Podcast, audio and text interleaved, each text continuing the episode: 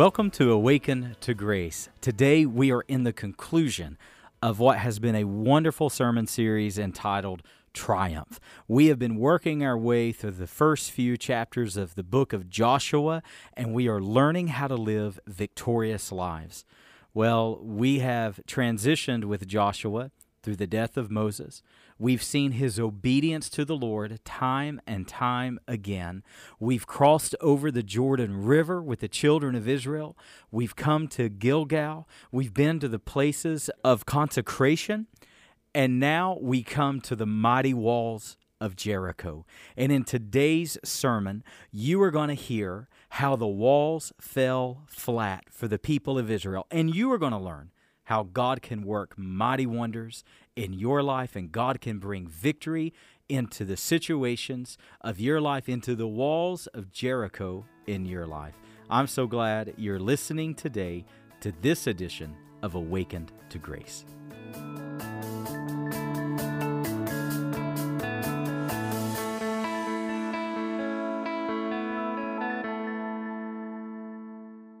I want to invite you to go to Joshua chapter 6. Those of you that have been following, following us through this series, you know that we've been working our way through the first few chapters of Joshua, and we've been in a wonderful series that we've entitled Triumph. If you've missed part of this series, I want to invite you to download our free mobile app. It's called Awakened to Grace. You can go to your app store or your Google Play, wherever you get your apps, and download Awakened to Grace. You can always go to our websites, preachingchristchurch.com or awakenedtograce.com, and you can follow any of our past sermon series. Uh, you can read articles, you can listen to the music that we do. You can find so much uh, through those resources. And as you're spending time at home, as uh, there's not very many places to go, I want to encourage you, especially families, take advantage of this time. How many of us are on what so many call the rat race? How many of us go at too fast of a pace? How many of us, um, we've just been, we've been too busy, quite frankly. We've been too busy for our children. We've been too busy for our marriage. We've been too busy for our close friends. Let's be honest, many of us have been too busy to even spend time with the Lord. And what an opportunity we have right now to slow down, to slow down the pace of life. If you have opportunity, I want to encourage you on our app or our website, go back to last summer and listen to the sermon series we did called The Unhurried Life. And take advantage of this time that you have with your family. Take advantage of the time you have to study God's Word and to once again uh, reevaluate what is important to you in your life. Um, someone well said, don't ever uh, miss an opportunity of a crisis. And even in the midst of this crisis, there is opportunity. And uh, you have an opportunity to really invest your time well and invest it wisely.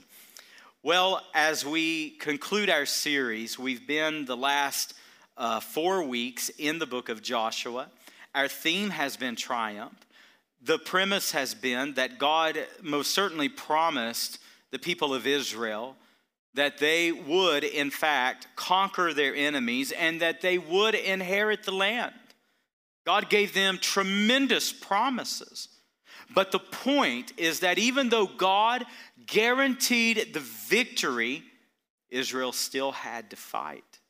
And what we, what we are going to see today in Joshua chapter 6 is we're going to see this great conquest of the walls of Jericho falling under the power of God. But before we see the power of God in action, there are certain details that Israel had to follow. And what I want to share with you today is certainly the power of God can be in effect in your life. When we pray as Christians, the Bible does not tell us to pray hope so prayers. The Bible doesn't tell us to cross our fingers and maybe, or just perhaps, or if we are lucky, that God will hear, hear, our prayers and that God will come through and God will move in our behalf. No, the Bible never teaches that. The Bible teaches that when you and I pray, we ought to pray in complete confidence and so I ask the question why in your life? Why does it feel sometimes in my life like I am staring up at the walls of Jericho and yet they don't fall? Just to be honest, what the Lord is showing me in my life and my situation is that I often expect the walls to fall. But what I don't do is I don't go through the process. If you've been with us through this series, then you see the great transition in chapter one, and you see how they send uh, the spies out in chapter two, and then you see in chapters three and four as they cross the Jordan River, Joshua tells the people, Consecrate yourselves. The Lord's not going to do great miracles in your life. You're not going to see the power of God at work in your life if you're not consecrated unto the Lord. And I want to say this carefully, but I want to say it with great biblical authority. I want to say it with pastoral authority. If you are not right with God in this hour, in this day in which we live, my friend ought to be getting right with God. If you're living in an affair, you expect God to help you and protect you in the midst of this crisis you're living foolishly.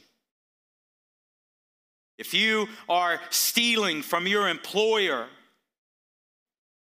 if you're stealing money, or you're a person of deceit, you always lie, you withhold the truth, and at your heart, you are a deceiver. My friend, you are foolish if you think that God is going to wink at your sin and pretend as though it is not there. If ever in our lifetime that there was a day to be right with God, my friend, today is the day. And if you're watching or you're listening, wherever you are, and you are not right with God, my friend, I would not let the hour go by that I did not get right with God. We are living in a serious day, and God is looking for people with serious faith. Is that you? Is that your family? So we see, as we've come through all of these chapters of Joshua, there is obedience that God expects from his people. Before they crossed the Jordan in Joshua chapter 3, the people had to consecrate themselves. When God did the tremendous miracle of dividing the waters of Jordan and Nearly two million people crossed over on dry ground. Rather than going through the momentum and charging the walls of Jericho, no, once again, God said, consecrate yourselves. And the people circumcised themselves and waited weeks to heal. They obeyed the Lord and then they observed Passover, and there the manna stopped. And then we see Joshua at the end of chapter 5, where we were last week. And this is where we left Joshua. He was with Jesus Christ himself, the captain of the host of the armies of the Lord. And he spent time alone with God. See, my friends, this is what I want you to see. Many of us are waiting on the walls of Jericho to fall, but have we spent time alone with God? Are we observing the things in our life that are holy unto the Lord the way they observed Passover? Are we obeying God at Gilgal? Has the reproach of sin rolled off of us the way the reproach of Egypt rolled off of the people of God? Have we consecrated ourselves the way the people did before Jericho? Before, I'm sorry, before Jordan. The point is that between Joshua chapter 1 and Joshua chapter 6, there was a great process of great obedience. And I guess my question, not only to you, but to myself, Is am I just walking up to the walls of Jericho hoping they fall?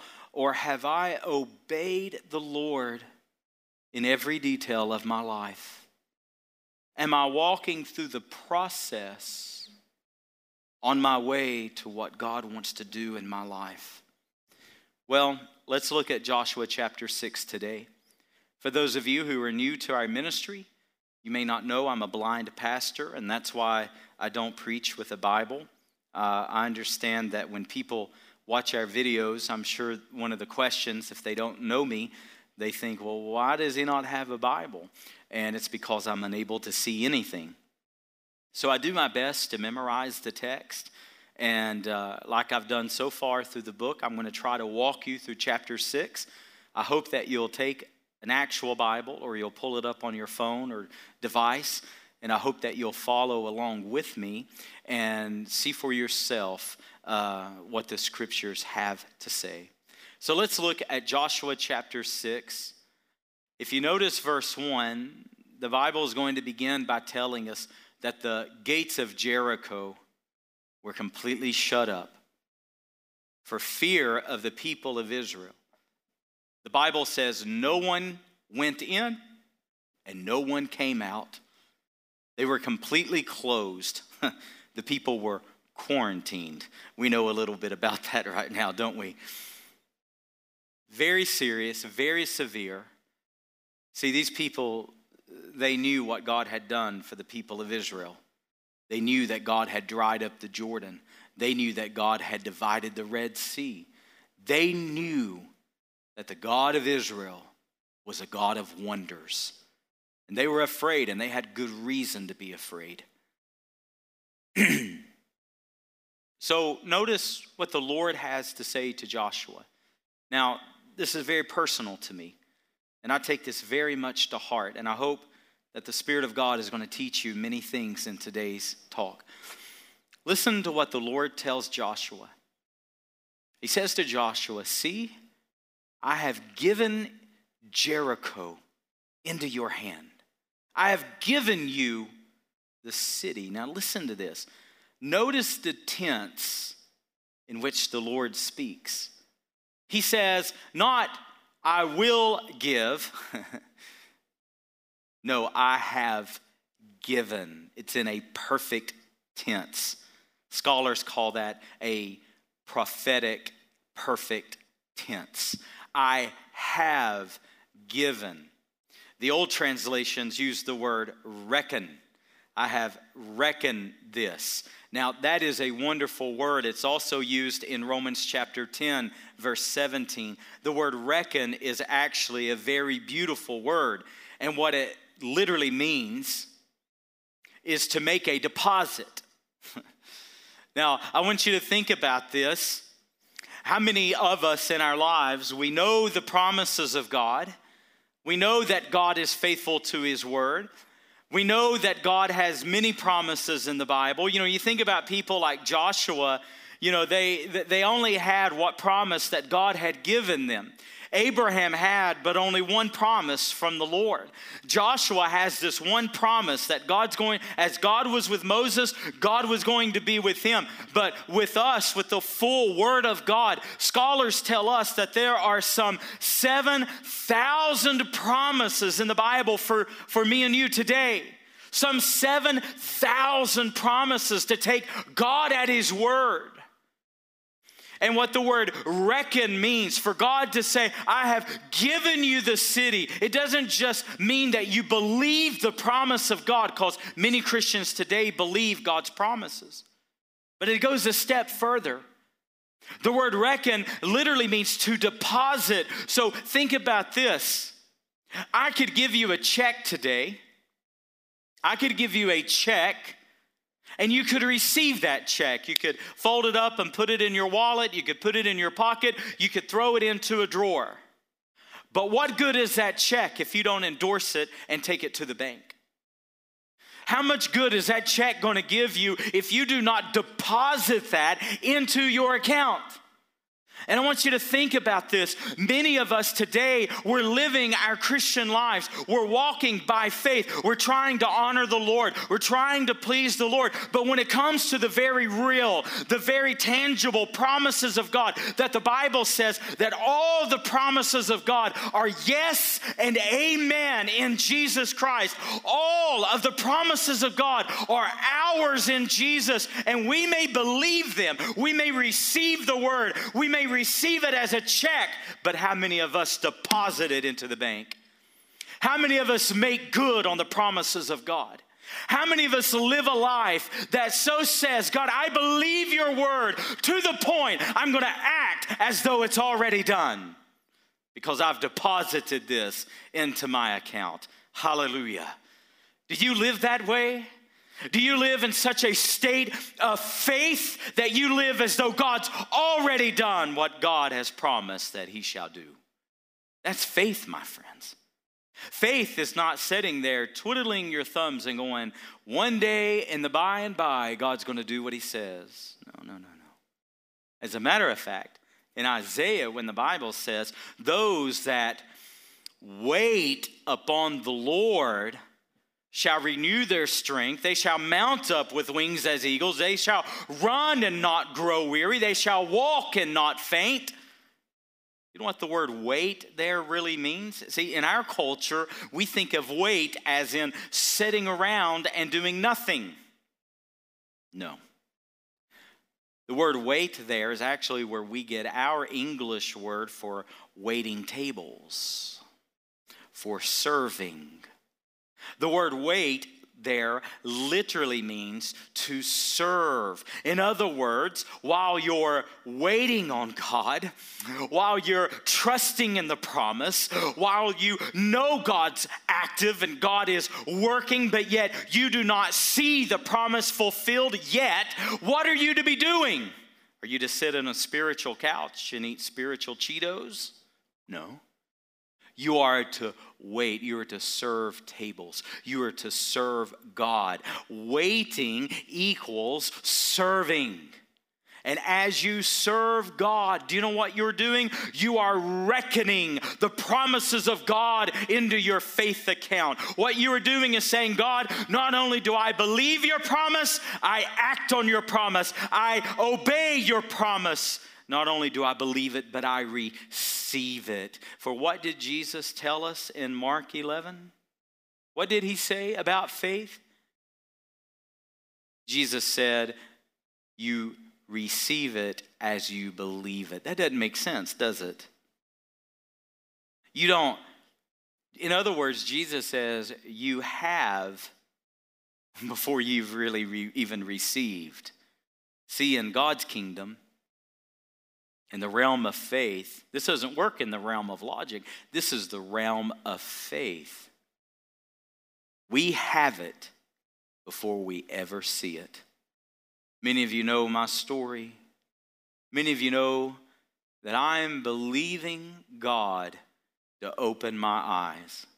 I'm believing that one day in God's calendar, one day in God's divine and sovereign plan, the scales are going to fall from my eyes. Now, I don't know how, and I don't know when.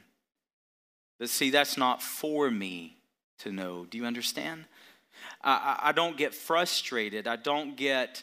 Um, I don't despair because I don't know when God is going to make good on this promise.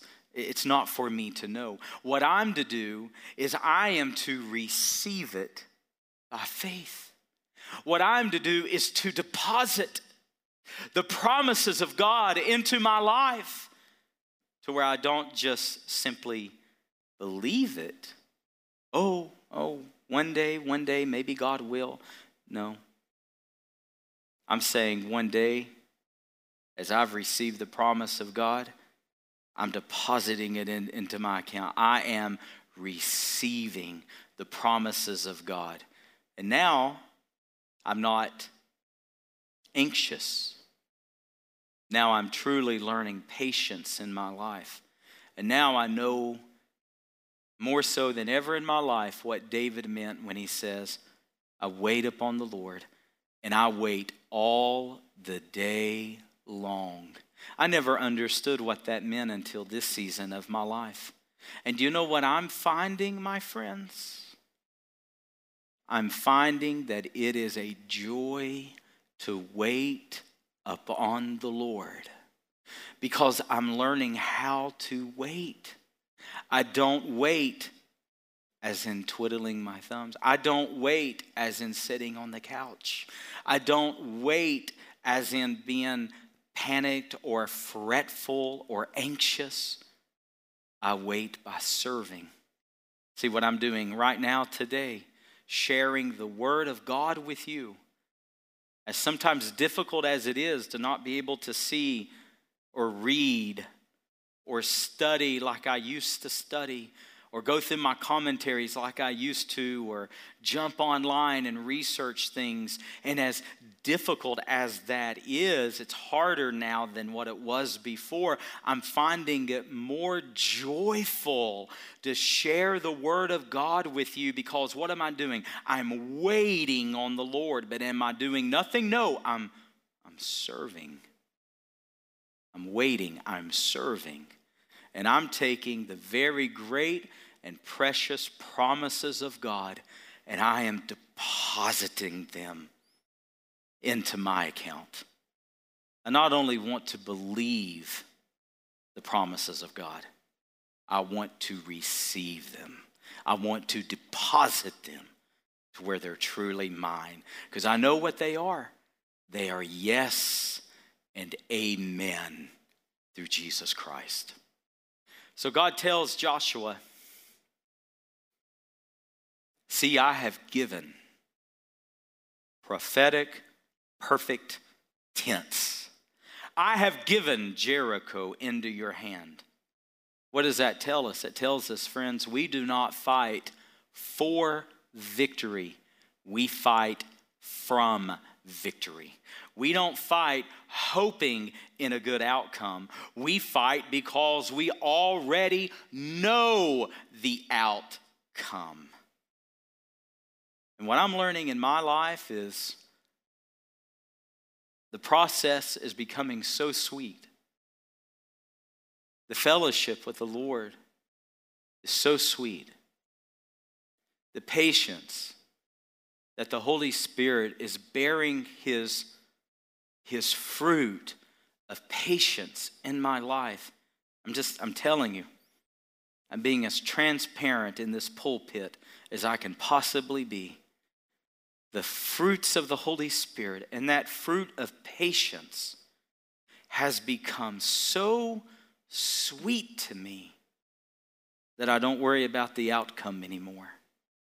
I don't worry. Uh, you know, uh, in my humanity, there's some days that I'll, I'll think, you know, Lord, have you forgotten your promises to me? Will, will, will you ever open my eyes? But it's not out of despair.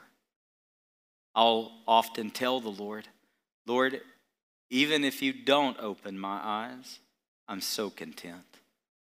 I'm so satisfied in you. I'm so pleased. I'm so happy.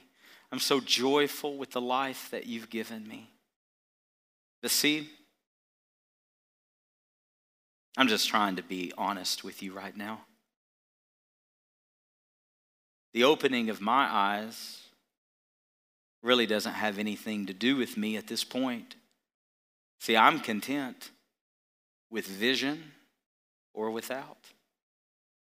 I'm satisfied with eyesight, and I'm satisfied without it. I'm at peace, whether I can see or whether it's darkness. For me, it no longer matters. But I believe that just as the walls of Jericho fell flat for the glory of God, I believe my eyes will one day come open for the very glory of God. But for me, it doesn't matter because the Lord is teaching me about his very great and precious promises. And I'm telling you, my friends, it's sustaining me. Hallelujah.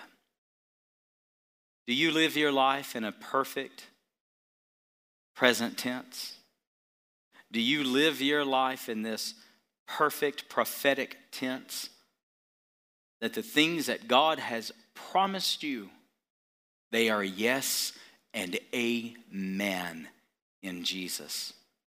The Bible tells us in James, and I want you to take this serious. The Bible says that a double minded man is unstable in all of his ways. For how can that person expect to receive anything from the Lord? The Bible says in Hebrews 11 that, verse 6,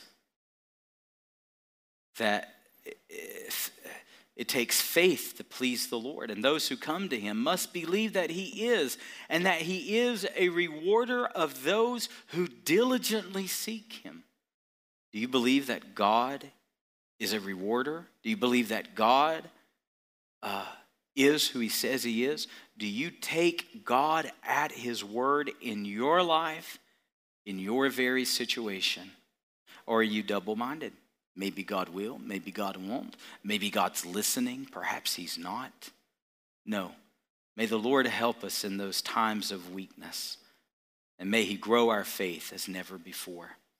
So the Lord tells Joshua, See, I have given you, I've already deposited, I have reckoned unto you, I've given you, I have already promised, and it's already done. I've given you the city.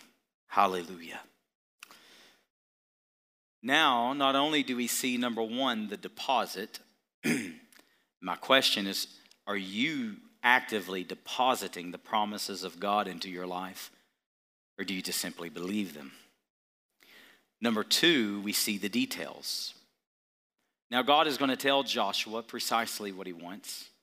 God is going to tell Joshua to take the Ark of the Covenant of the Lord, to take uh, the priest, to take the shofars, the ram's horns, and to take a certain number of men of war and to march around the city. The Lord is very precise in his detail. He says to march around the walls of the city one time per day for six days and on the seventh day to march around the walls of the city seven times on the seventh day, blowing seven ram's horns. And after the final long blast of the ram's horn, to give a shout.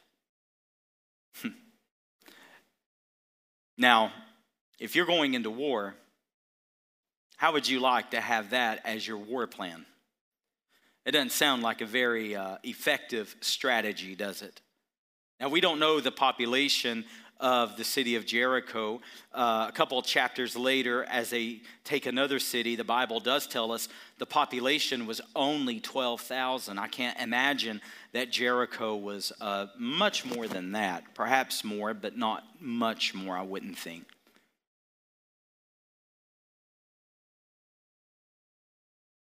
But to obey a set of plans that didn't include more of a military strategy than this, does it not seem odd to you? But here's what I want you to see Joshua obeyed the details of the Lord word for word. I want you to note this, and I want you to, to really think about this in your life. Obedience follows details. So, in other words, Perhaps you don't know what to do right now. Maybe you're in a season you don't know what the Lord wants. You don't know what the Lord expects of you. Perhaps you've not gotten alone with God as Joshua did at the end of chapter 5 last week. Perhaps you've not really gotten alone with God and gotten the details of what He wants out of your life.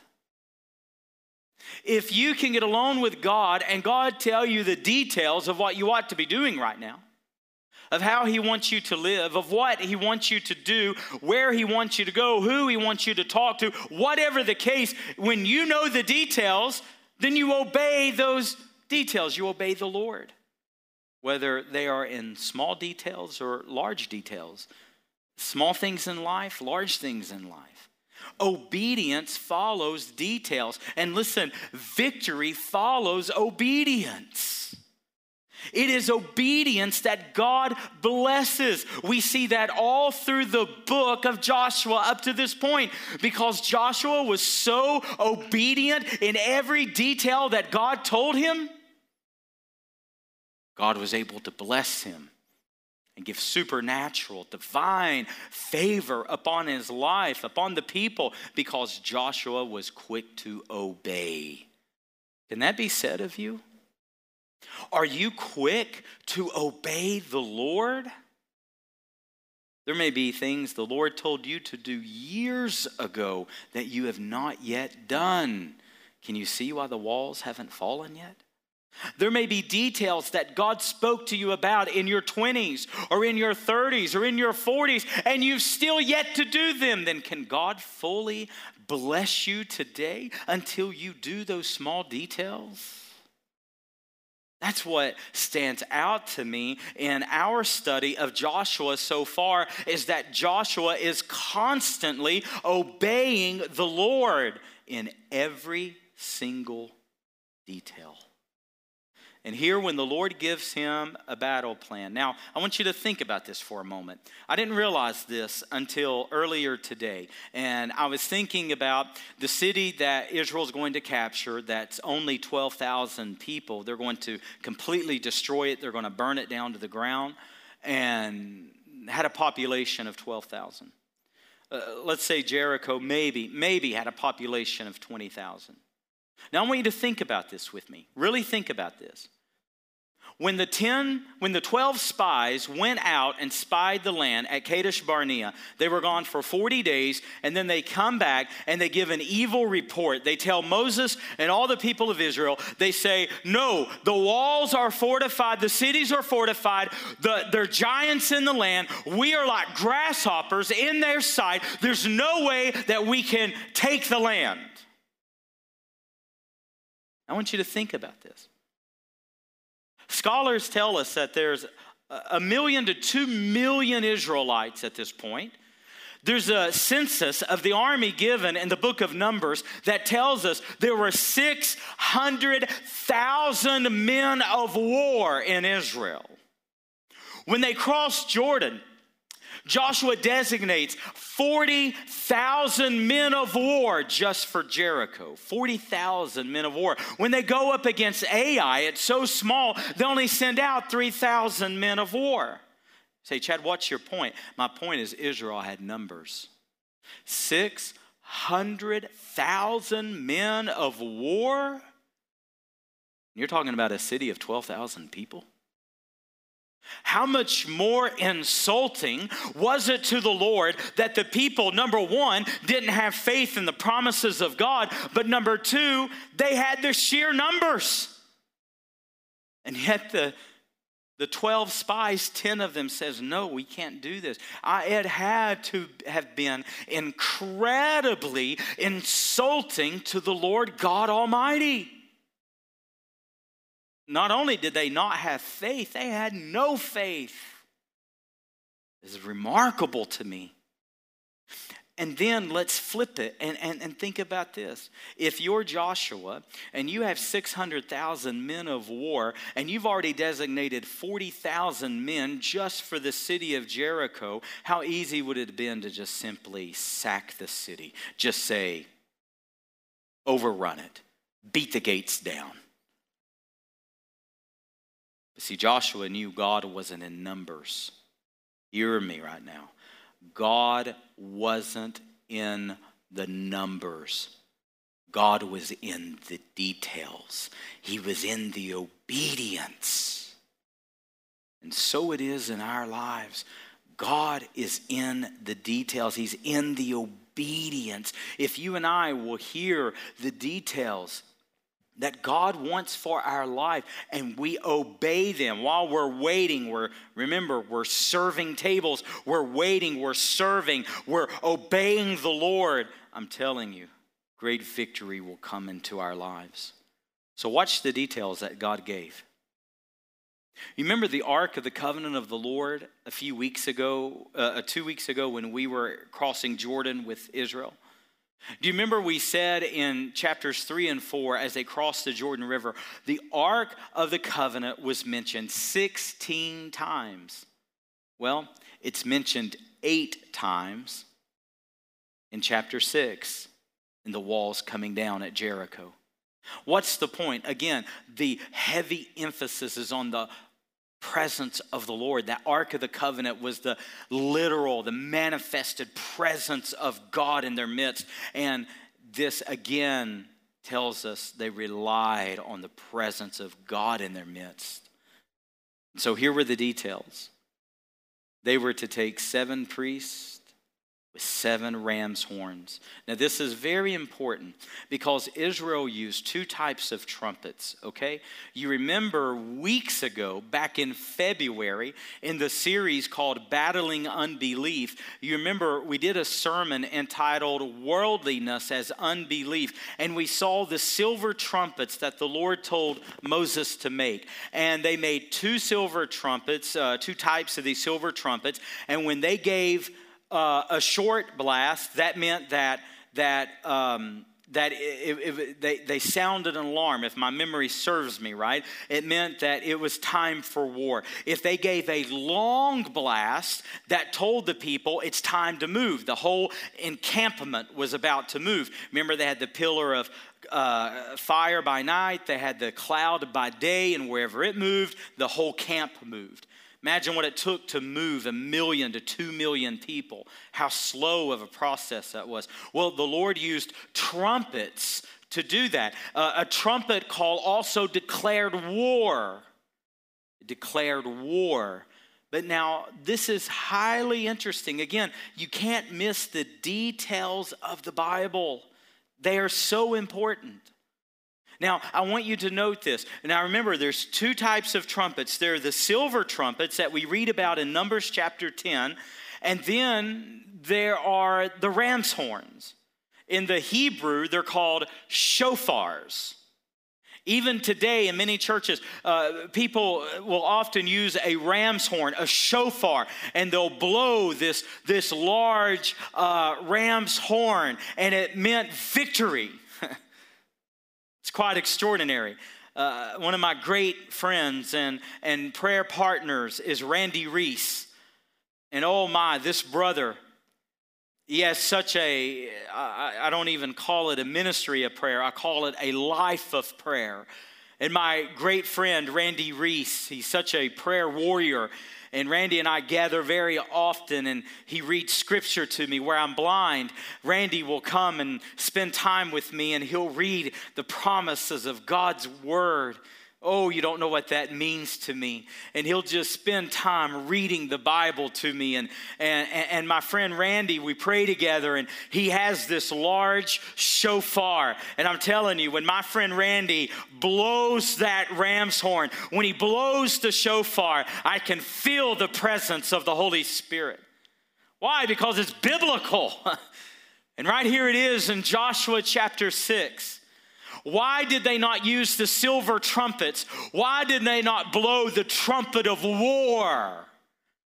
This is very, you can't miss this. They didn't blow the trumpet of war because God wasn't declaring war, God was declaring victory. And when you blow the shofar, it is jubilee. It means we declare triumph. It means that we declare the victory of God over whatever situation. And what God is telling Joshua is you don't declare war because the victory is already won. I've already given you the city. And when they blew the ram's horns, they weren't declaring war, they were declaring victory. Hallelujah. And the same is true in your life. The same is true in my life. We don't fight for the victory, we fight because the victory has already been guaranteed. Thanks be unto God who always leads us in triumphal procession. The book of Corinthians tells us. Hallelujah. So, do you live this way? Do you live in this kind of victory? Do you live in this kind of triumph? Do you live in this kind of expectation? Often you will find it in the details. They obeyed the details of the Lord. So here's what he says seven priests, seven ram's horns, the Ark of the Covenant, mentioned eight times in this chapter. the whole time that they walk around the city walls, they're blowing the ram's horn, they're sounding that great decree of victory. And the Lord said, Here's what you're to do you're to march around the city one time per day, once a day, and then come back to the camp. You're not to say a word. Now, think about that. Uh, we're, we're talking details, church. God told them, don't even speak a word. Don't even let a word come out of your mouth. Oof. Now, uh, now follow me here. We said in the book of Numbers at Kadesh Barnea, I believe that's Numbers 23, perhaps 24. We said in the book of, of Numbers, they, at Kadesh Barnea, they would not take the land. They would not obey the promises of God. I mean, they had, to, they had incredible numbers compared to these walled cities, okay? And only Joshua and Caleb said we could take the land. The other 10 spies, no. And so God punished them for 40 years. Now that Joshua is in charge, and now that he has the numbers, think about this the discipline that it took on Joshua's behalf to obey the details of the Lord. Joshua could have sent every man of war just for good measure. But did he do that? Mm-mm. No. He only needed a few. and not that he needed them to fight, he just needed a procession. he just needed to have some men to do what God wanted done. Think of the discipline that that took not to send everyone, but to say, no, God says to do it this way. And so, around the massive walls, the procession went. Can you imagine what went through the minds and the hearts of the people of Jericho on day one? I bet they were quite frightened. As they heard the blast of the seven horns, I bet the people shuddered. They knew that God was a God of wonders. They knew He had dried up the waters.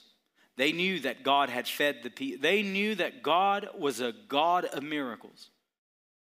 And no doubt they were so scared that first day. Israel marches around the city. Historians tell us about nine acres. Historians tell us it probably would have taken this procession 25 to 30 minutes to march around the entire city wall. what do the people do? They come home. They come back and they encamp for the night. Day two, same thing. Not a word spoken. They march around the city. They end. They come home. Day three, the same. By day three, I wonder what the people began to think. I wonder what the people of Jericho began to think by day three, by day four. No doubt they began to think, this is who we're afraid of?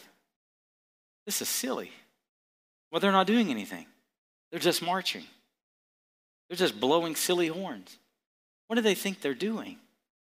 This makes no sense. Friends, you and I can never forget while we love strength, while we love to feel in control and we love plans and we love our strategies. you know what love you know what God loves? He chooses the foolish and the weak things of this world to confound the wise. God uses foolish things. He uses weak things. Today, if you say, Chad, I feel weak, you're a perfect candidate for God to use. For Paul says, it's in weakness that I am made strong. God perfects his strength in me in my weaknesses. God uses foolish things. He uses, he's going to use the seven ram's horns of Joshua. He's going to use the torches of Gideon and the Midianites. He's going to use the sling of David against the mighty giant Goliath. It's the small, it's the weak, it's the foolish things that God uses to confound the wise. Hallelujah. And so they march around the city for six consecutive days. Now remember, we're talking about details. the Lord tells Joshua seven horns, seven priests, one time a day for six days. But on the seventh day, march around the city seven times, blowing the seven ram's horns. Now, was this accidental? Absolutely not. God loves details. The number seven is woven throughout the entire history of the people of Israel, and it's laced throughout the entire Bible for us. The Lord loves the number seven. The actual number seven in the Hebrew language speaks of completeness, fullness. Listen to this satisfying. The number seven is used all through the Bible. God created the world in six days, and on the seventh, he rested. there are seven promises within Abraham's covenant. There were seven ram's horns used in the fall of the walls of Jericho. There were seven branches to the golden candlestick of the Lord. Even in the book of Revelation, there are seven churches written to. There are seven bowls of judgment. There are seven seals of judgment all throughout the Bible. Even there are seven years of tribulation. All throughout the Bible, God highlights the number seven even in the seventh year of Sabbath, on the 49th year, the seven times seven years comes the year of Jubilee, the 50th year. God loves the number seven. And there's great significance to it throughout the Bible. But see, here's the point obedience follows the details. When you know the details, you can obey the details. Do you know the details of what God wants from you right now? Do you know exactly what God wants you to be doing in this season of your life, at this stage of your life? Have you gotten alone with God? As the Bible says in Psalms, be still and know that I am the Lord. Have you done that? Perhaps this time of quarantine Perhaps this time of everything shutting down from restaurants to movie theaters to shopping centers, perhaps to even churches. Perhaps in this unprecedented time that we're living in, that everything is closed, could you not steal away with the Lord? Could you not get alone with God? Could you not be still and learn what God has for your life in this moment, in this season?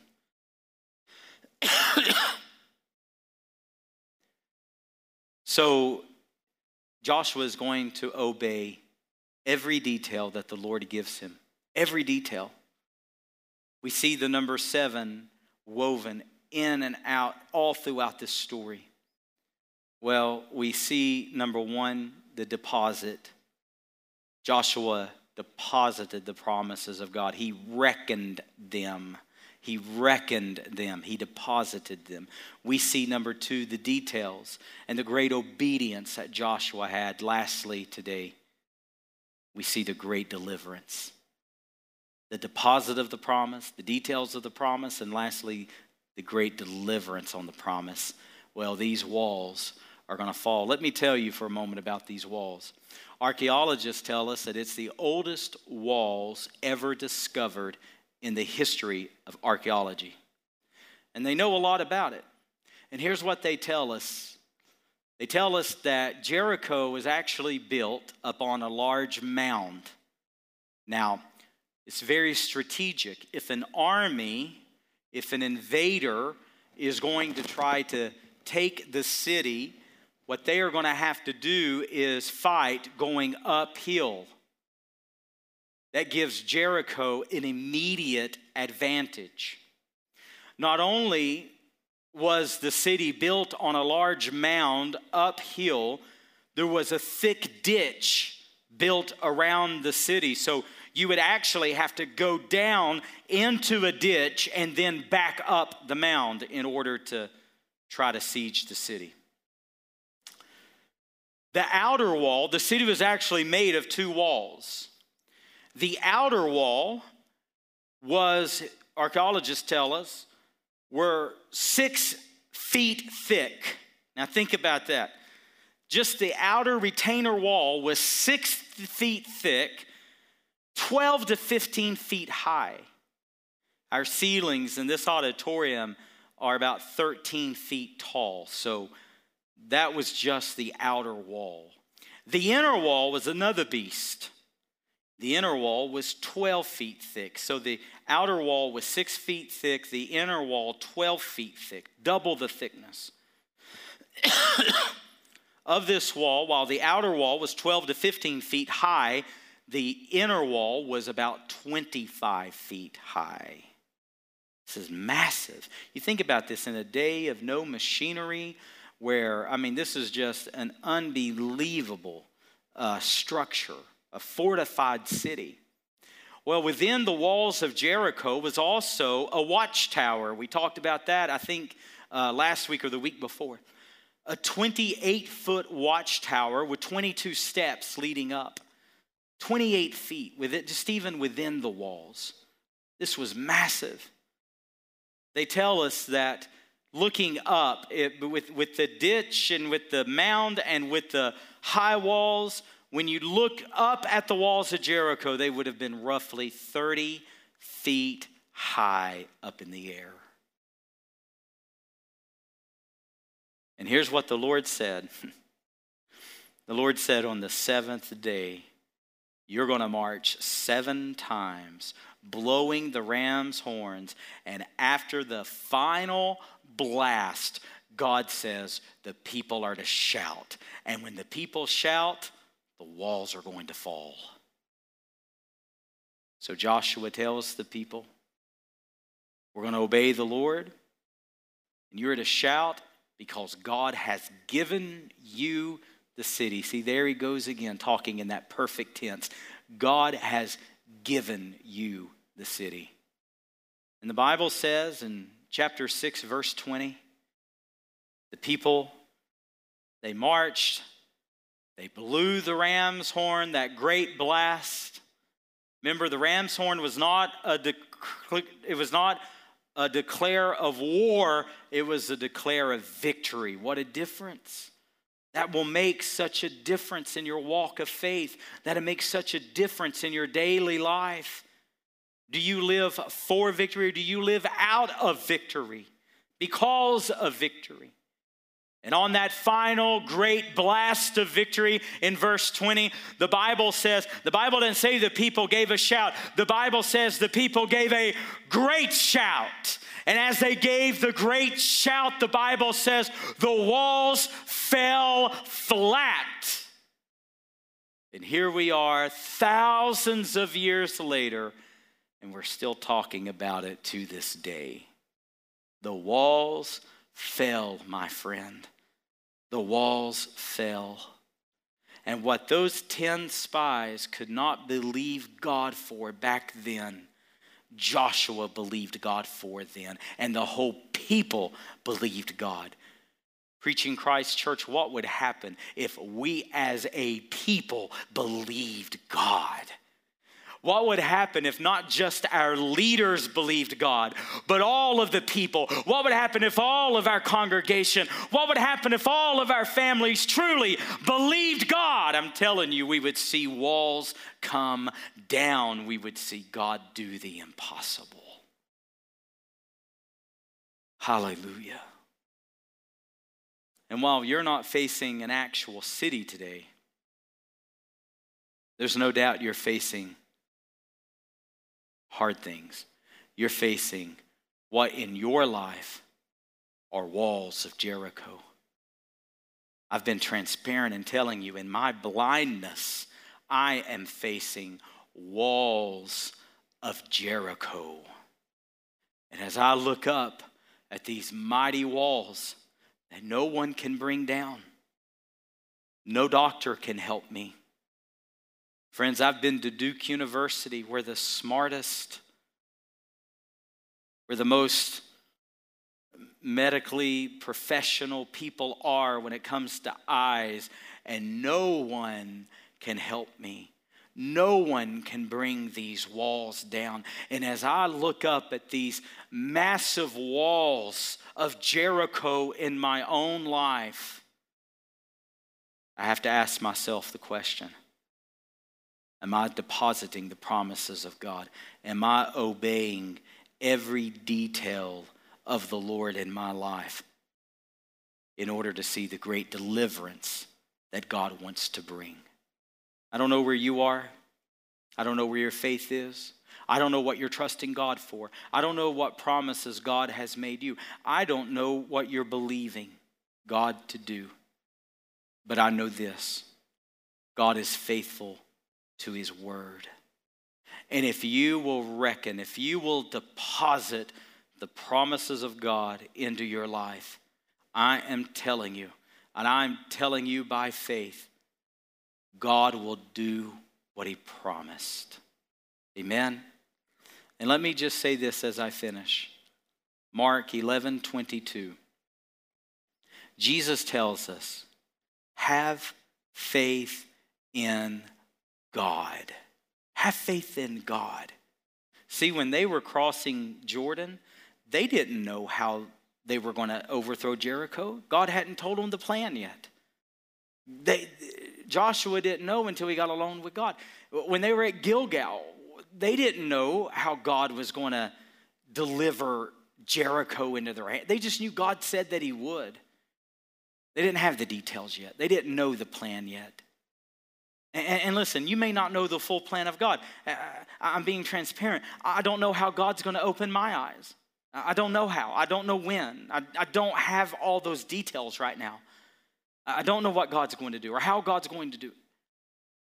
But listen to what Jesus told us. He said, Have faith in God. He didn't say, Have faith in the details. He didn't say, Have faith in the outcome, did he?